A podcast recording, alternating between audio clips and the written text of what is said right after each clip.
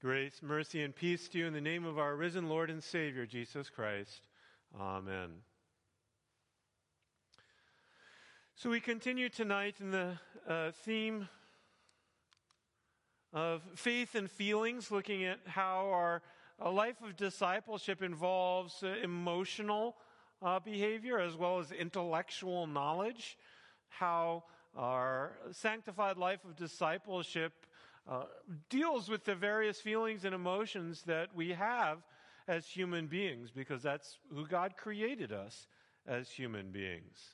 And today we come to uh, the emotion of anger. Kind of a goofy font, but as I was scrolling through the options, I found one that's titled Expletive Deleted. And I thought that might be a, an appropriate font for this particular evening. Uh, again, as always, this is a broad overview. We're looking at, at, examples in general that for complex and abstract emotions that um, you can't really address the, the completely or entirely in a sermon. Uh, but hopefully can get an idea of how God's word does connect to uh, that. And uh, the specific passages from God's word that we're going to highlight, though many will be involved, Ephesians 4 and Romans 12. Uh, Paul writes to the church in Ephesus Be angry and do not sin. Do not let the sun go down on your wrath. And to the church in Rome, do not take revenge, my dear friends, but leave room for God's wrath. For it is written, It is mine to avenge. I will repay, says the Lord. Which is a quote from Deuteronomy 32. Uh, anger uh, is one that uh, Scripture, the, the basic gist of Scripture's message to us is says, be careful. In fact, uh, be very careful, and for good reason, uh, because anger can be a very uh, destructive and dangerous uh, emotion.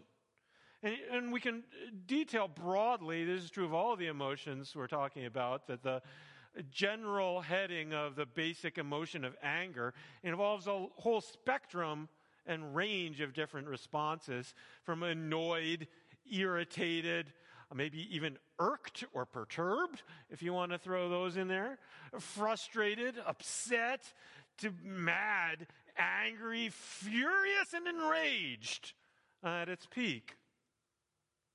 And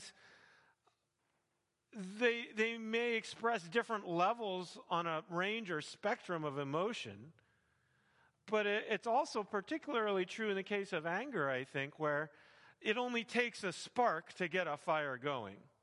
You know the old campfire song, right? It only takes a spark to get a fire going. Soon all those up around can warm up and it's glowing. That's how it is with God's love, but it's also how it is with our anger. Only uh, people don't warm up and it's glowing. They're consumed by the fiery inferno of its heat. And uh, we can see so many examples, sadly, of the destructive power uh, of anger, where harsh words are spoken that can never be taken back, uh, where physical violence uh, may result and physical bodily harm. That's just the impact it can have on others. It can be almost equally dangerous to ourselves as when we internalize that and hold in that resentment or bitterness. That's a kind of anger that some people say is a poison you take hoping someone else will die. Uh, in our anger at others, uh, we can actually poison our own ability to enjoy uh, life, to have any joy or peace in life, and uh, wreak destruction and havoc on ourselves. It's in some ways a, a similar response ultimately to the sadness and fear uh, that we've already talked about, that where Fear tends to run away, although there is a fight response as well as flight. Anger just says to fight. In that response, it's kind of the polar opposite of sadness, Where sadness sees a problem and says, I want to feel better. Anger sees a problem and says, I want someone else to feel worse. Uh, that anger is a, a, a, motivation to lash out, uh, typically, and can therefore obviously do great harm. But the thing is, it's actually popular in our culture. It's literally a part of pop culture. If you know much about movies, you're familiar with a, a genre, uh, whole uh, theme of movies called the vigilante action thriller. Uh, like this poster I just pulled up uh, of a movie literally called Revenge. Uh, if you're a history buff or you just like the, like the old movies or are around for them, you may remember Charles Bronson back in 1974 with the hit movie Death Wish, which was controversial because it seemed to glorify vigilantism. A man uh, who uh, responded to a, an attack and harm done to his family by going out and just going crazy, killing people responsible. Uh, it wasn't actually that novel The whole idea of vengeance is a theme of probably 40, 50% of Westerns. Uh, but uh, this was a, a, kind of a phenomenon, and so popular that it actually sparked four sequels uh, following up on it. And uh, like we said, a whole genre that continues to this day. Movies like Kill Bill, all about getting back. Man on Fire with Denzel Washington. John Wick, uh, recently uh, with Keanu Reeves. Uh, in just the past couple of years, uh, we've got movies titled Vengeance is Mine, Vendetta, Measure of Revenge, and any number of movies that maybe don't have revenge in the title, but dwell on a theme of getting back at somebody. Uh, whether it was for a brutal crime committed in the past or for stealing a boyfriend or something like that. Uh, and people like it. People love it. Our culture eats it up with a spoon because that's f- satisfying. They say, yeah, they got him back. They got even. Justice was done. And that's what's oftentimes really at the heart of it is that desire for justice or something like it. Because they don't make movies about someone who uh, cut in line at the movie theater, and so the hero went on a bloody rampage. It's usually some horrible crime. I don't know if you can see from there. I, I tried to make it as big as I could. The, the expression in this actress's face is so hurt. There's a little tear even coming out of her eye. Because in a lot of cases, the, there's something really wrong that motivates that desire for revenge some deep, deep hurt. Uh, and something within us justifiably craves that kind of wrong to be put right. Even if it means rampant bloodshed. No matter how much harm is done, it's justice.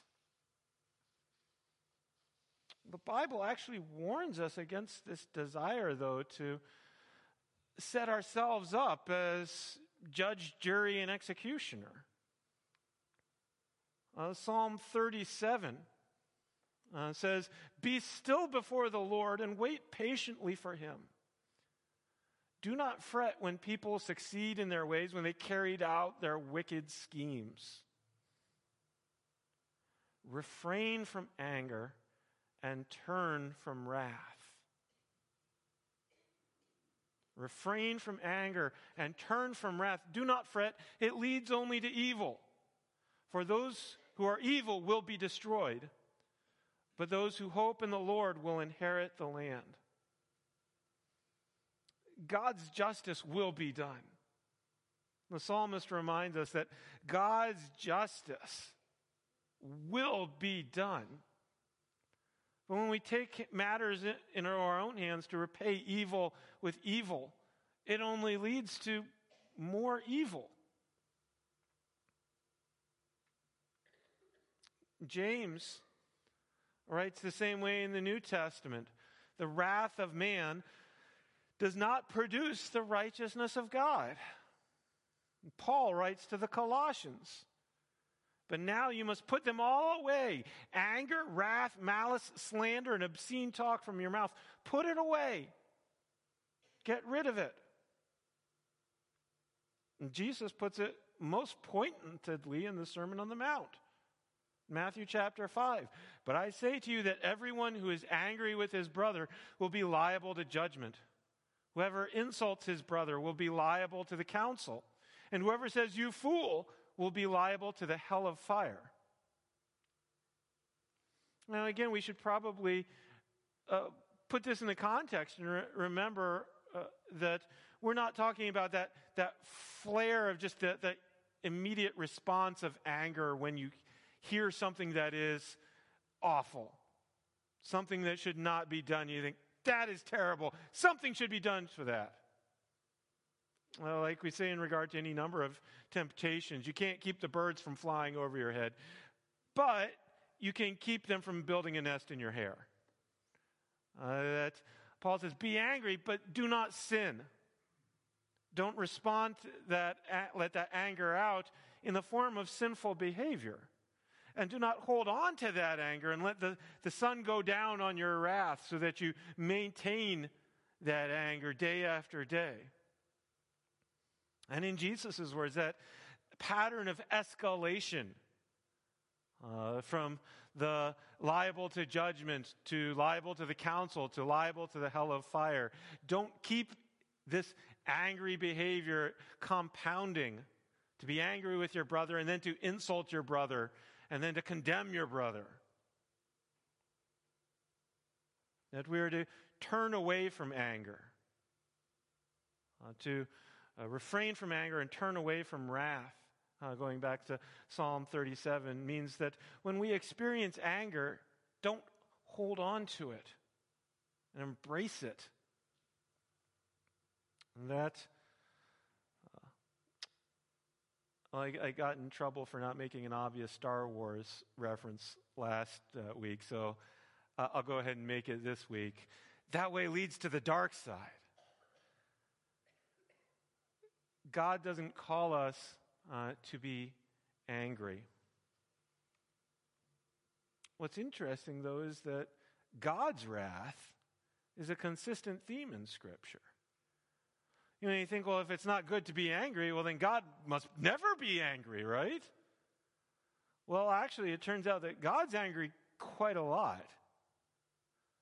Uh, in the Old Testament, there's any number of references to God's wrath being poured out, uh, especially in regards to the destruction of Jerusalem and the Babylonian captivity, which the prophets over and over again uh, warned of and then described as the expression of God's wrath against sin, the judgment necessary on the people's rebellion against God. In 2 Kings 22, it's put this way uh, by God, who says, Because they have forsaken me and have made offerings to other gods, that they might provoke me to anger with all the work of their hands, therefore my wrath will be kindled against this place, and it will not be quenched. Uh, that microcosm of judgment in the uh, destruction of Jerusalem and the Babylonian captivity is uh, seen by the prophets as well as a foreshadowing of the ultimate judgment, uh, where all, the whole first chapter of Zephaniah speaks of the destruction of, of all the earth, a complete end uh, to man and animals and the land itself uh, because of God's judgment. And the New Testament uh, focuses more along that theme as well, and pointing to the judgment uh, on Judgment Day. One of the interesting trivia verses of the Bible is that Matthew uh, chapter 3, verse 7, and Luke chapter 3, verse 7 are identical. Uh, that there's a lot of similarity between all the synoptic gospels, but in this case, it actually lines up where they're saying the same thing in the same chapter and verse. Uh, so you can cite it either as Matthew or Luke 3 7. Uh, you brood of vipers, John the Baptist says to the Pharisees, who warned you to flee from the wrath to come. Because there is wrath to come. Paul writes to the Romans in Romans chapter 1 For the wrath of God is revealed from heaven against all ungodliness and unrighteousness of men. Uh, that the same rebellion against God that provoked his wrath in the Old Testament still provokes his wrath in the New Testament. And Paul makes us a, a, specific list in Colossians chapter 3 sexual immorality, impurity, passion, evil desire, covetousness, which is idolatry. On account of these, the wrath of God is coming. It has a little bit of a guy on the street corner with a sign feel to it, doesn't it? The wrath of God is coming. Uh, we don't often preach that way from the pulpit. We like to focus on grace, and yet it is nevertheless true uh, that the day of wrath is coming. The book of Revelation, as you might expect, speaks extensively about it. Revelation chapter 14 and 19, God's wrath on the day of judgment is depicted in terms of a uh, wine press, where we get the expressions from, like the famous book, The Grapes of Wrath, and the famous line from the Battle Hymn of the Republic. He is trampling out the vintage where the grapes of wrath are stored, uh, a reference to those passages in Revelation. Uh, in Revelation uh, 14 and 16, uh, it's expressed that those who practice idolatry will drink the cup of God's wrath. And all uh, the whole chapter 15 uh, the, from beginning to end is about God's seven golden bowls of God's wrath being poured out on the earth. God is angry, and the day of his wrath will come. But God's anger is not without restraint. God isn't just some hothead with a temper who flies off the handle as soon as, as someone sins. In fact, uh, his uh, restraint is so great, uh, basically all of Psalm 78 is about it. Uh, and it's a long psalm. This is in the middle uh, verses 37 and 38, after detailing the history of Israel, how they routinely and consistently rebelled against God and complained. And God nevertheless disciplined them, but also continued to show favor to them. And it sums it up most clearly, although, like I said, there are several references throughout the chapter by saying that their heart was not steadfast toward him, they were not faithful to his covenant, yet he, being compassionate, atoned for their iniquity and did not destroy them. He restrained his anger often and did not stir up all his wrath. Uh, because he is a just God, he is justifiably angry at sin. And yet he is not ruled by his anger. He's not governed by his wrath. But he restrains his anger often and does not stir up all his wrath. In fact, in the New Testament, we see the greatest picture of his restraint as he gives up his only son gives up his very life to save us uh, from the day of wrath. Uh, 1 Thessalonians 1 is an awkward uh, passage to cite because it's the end of a very long run on sentence. Um, but uh, simply put, refers to Jesus who delivers us from the wrath to come. The wrath is coming. But Jesus does deliver us from God's wrath uh, by covering us with the atoning sacrifice of his blood. And Jesus delivers us from the wrath to come, and in so doing, comes to us, you could argue, as kind of the, uh, the anti vigilante. Uh, the Hollywood uh, types might shudder at the uh, waste of a good potential storyline. I think the Hollywood types shudder a lot at the Bible in general. Uh, but uh, Jesus comes to earth and, and, does not follow the Hollywood script. he could so easily painted in a very different way as that vigilante action thriller. Jerusalem, Jerusalem, you who stone the prophets and kill those who are sent to you. Now it's payback time. The reckoning is here. God has come to earth and he will demand the blood of all those who have opposed him. Atrocities that have been committed against his servants, he's going to get even. But instead of leaving a trail of bloody Pharisees behind him, Jesus goes to the cross and allows himself uh, to be uh, brutally tortured, and killed. You might consider him the very anti vigilante. But if you actually recognize what's going on in context, you'd be the ultimate vigilante. Because he's bringing about the ultimate brand of justice.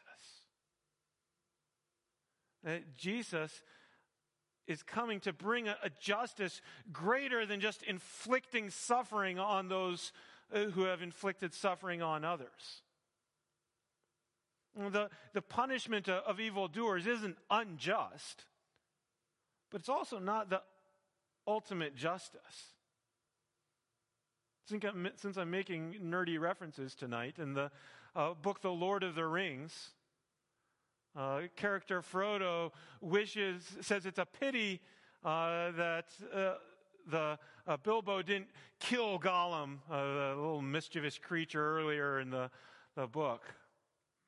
And Gandalf, the wise wizard, uh, says pity is exactly what stayed his hand. many live who deserve death, and many die who deserve to live. Can you give it to them, that life to them? Don't be hasty to inflict death in judgment. Well, behind all the kind of strange names, The Lord of the Rings was written by a devout Christian, J.A.R. Tolkien, uh, who himself said that it was a concretely Christian book. Uh, with Christian themes that he had written inadvertently into it originally, but upon revision made intentional uh, in this case, I think highlights that death is not the ultimate justice because death was never a part of God's plan for creation. And justice is God's will being done. God's will is the greatest form of justice. And it is not God's will uh, that the wicked should perish, but that all should repent and come to the knowledge of the truth. That the punishment of evil isn't unjust, and it could, in a sense, be called justice. But the greatest justice isn't that the murderer is put in prison, but that the person who is murdered is restored to life. That's true justice being done. That's evil being solved. And that's exactly what Jesus comes to do. Not just to bring death to the wicked, but to bring life to the world. To restore his broken and dying world. To make it what it really should be, what it really ought to be. A place where death has been overcome and life has the victory. And to that end, he comes and takes justice in his own two hands, very literally. He takes all the injustice of the world and says, put it here and put it here. And he suffers the greatest injustice. As a perfect life is put to death on the cross, he suffers all injustice. As he says, My God, my God, why have you forsaken me? And he does it to bring about the greatest justice. As he prays on the cross, Father, forgive them, for they do not know what they are doing. His brand of justice is vindicated when he rises from the dead on the third day, and 40 days after that is exalted to the right hand of the Father in heaven. Showing us uh, his life giving justice, the victory of life over death, is true justice.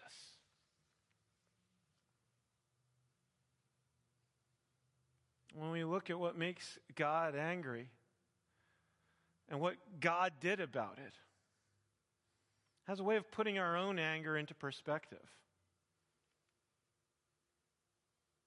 Like I said, there can be serious things that cause us legitimate and justifiable anger.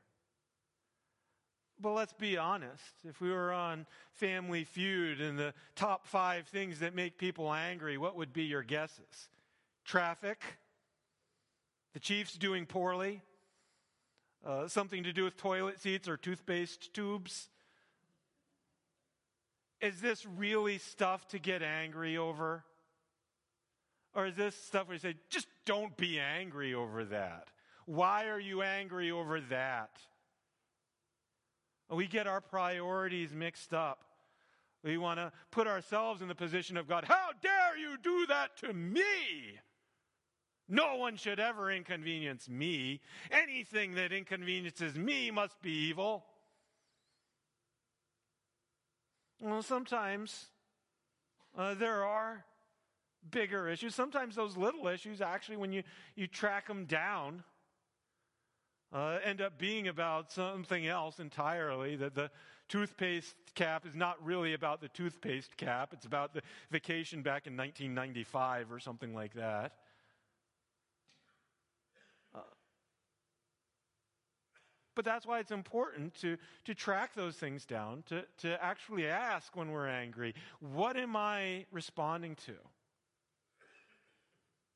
Is this something that's a legitimate complaint of injustice, or is this something that's just a perceived injustice, something that's more about my insecurity than someone else's wrongdoing? Am I maybe even angry at someone else entirely, maybe angry at myself and taking that out on somebody else? And of course, once we actually track down what the uh, roots are of these abstract, complex emotions, then uh, we can also ask, what do I do about it? And usually it's a little more straightforward when you identify where it's coming from. Unleashing on somebody and just lashing out, I think we know is not helpful. Staying angry and holding it inside is bitterness or resentment. Again, we know is not helpful. But in some cases, there are those situations, like we said, that's not just about a, a toilet seat not being put down or the trash not being taken out. Oh, where it's instead of being cut off in traffic, it's having a loved one whose life was cut off by a drunk driver. Uh, instead of a, a spouse who uh, didn't take out the garbage, it's that they're going out with somebody else. Uh, the betrayal, uh, for example, which is the theme of our psalm that we uh, spoke earlier tonight, in which we could see uh, David's deep sense of hurt and even anger. What do we do about that? Rather than holding on to it or lashing out.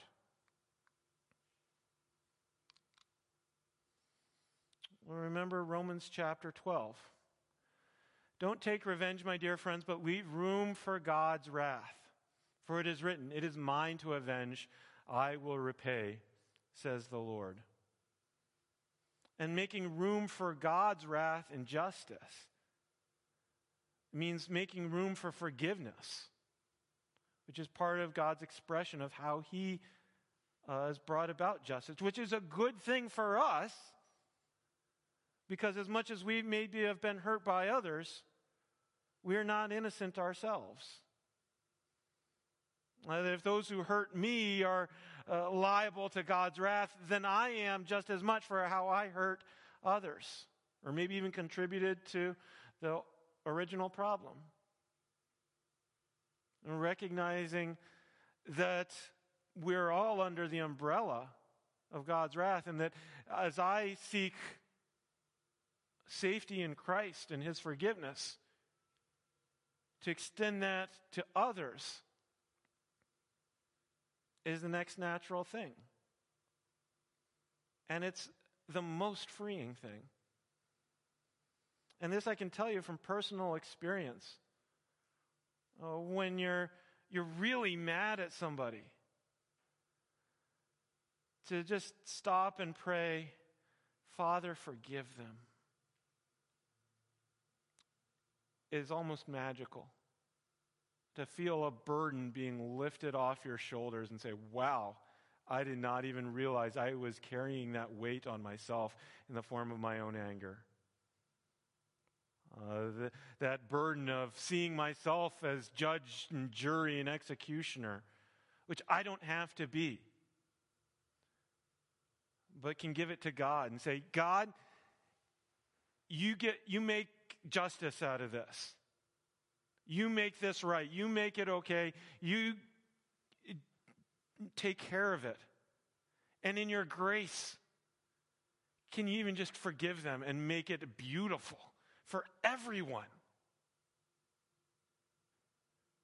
That's such a freeing thing and such a healing thing for the hurt that has been done to you. The other aspect of, of how we respond is from Ephesians chapter 4. Uh, again, where Paul says, Be angry and do not sin. Do not let the sun go down on your wrath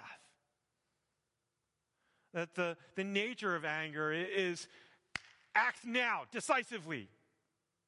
Uh, that when you get angry, you want to just fight right now. That's why people tell you stop and count to 10, right? Uh, in some ways, that, that spontaneous energy to go and duke it out right away can be a good thing uh, because it can be a motivation uh, that we can channel not towards sin, towards lashing out explosively and trying to harm or do damage, but to doing good. To use that energy to say, something ought to be done about this. And I'm going to do it. But not something hurtful, something good. Going back to Romans chapter 12, Paul expresses it very clearly. Do not be overcome by evil, but overcome evil with good. Fighting fire with fire may work with actual fire, but it, it doesn't work in actual fighting. You probably were told, like I was at a very early age, two wrongs don't make a right. And it's still true that we don't overcome evil by it, trading evil in return, but by doing good. Uh, to take action, uh, to love your enemy, which is also a pretty potent thing Jesus said in the Sermon on the Mount. To be kind to those who hurt you. Or if you're angry about something someone else, someone did to someone else, to go and resolve that situation to help the person who's been injured.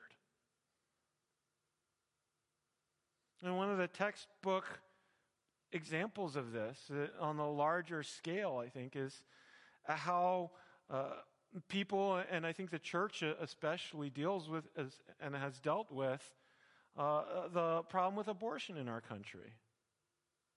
Uh, that is justifiably angering uh, for those who say, How can you as a doctor, take the Hippocratic oath and, and uh, first do no harm and then advertise your services to kill an unborn child. How can that be right? How can that be condoned? Even celebrated? Well, at times that anger has taken the form of violence. You, who remembers the George Tiller uh, shooting back in 2009? An abortion doctor who was shot as he was serving as an usher in his church. Uh, more recently, just last year in Peoria, Illinois, a Planned Parenthood, Planned Parenthood clinic uh, was set on fire. Is that how we're supposed to deal with our anger? No. And God says, be angry and do not sin. Instead of shooting people and setting buildings on fire, maybe work through the proper channels.